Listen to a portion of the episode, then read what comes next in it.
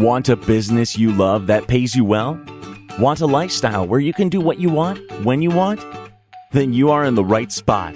It's time to overcome online overwhelm with OnlineMasterPlanSeries.com. Here's your host and one of the OMS mentors, Laura Waage. So, Keith, we've talked about the fact that there are definitely different tips and tricks for successful delegation. Can you share a personal trick that you leverage for making delegation work for you? Mm. We talked about this in a, in a previous episode, and that is that I look for staff ahead of time and I have a bit of a list of staff.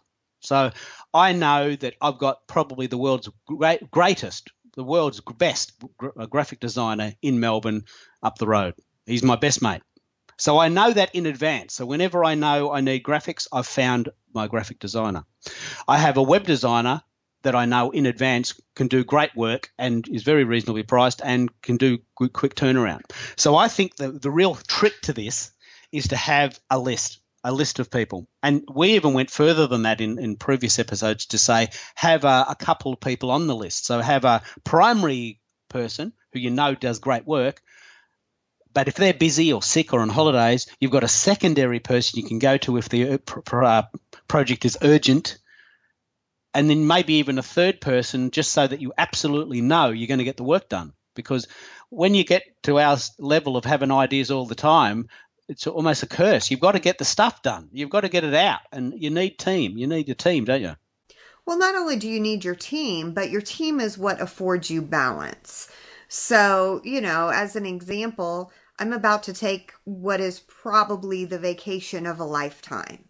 And I am going to be pretty much unplugged and out of the country for 32 days, which I never would have thought that I could have achieved. And the only reason that I can do it is because I have a team and because I have multiple levels and layers to that team.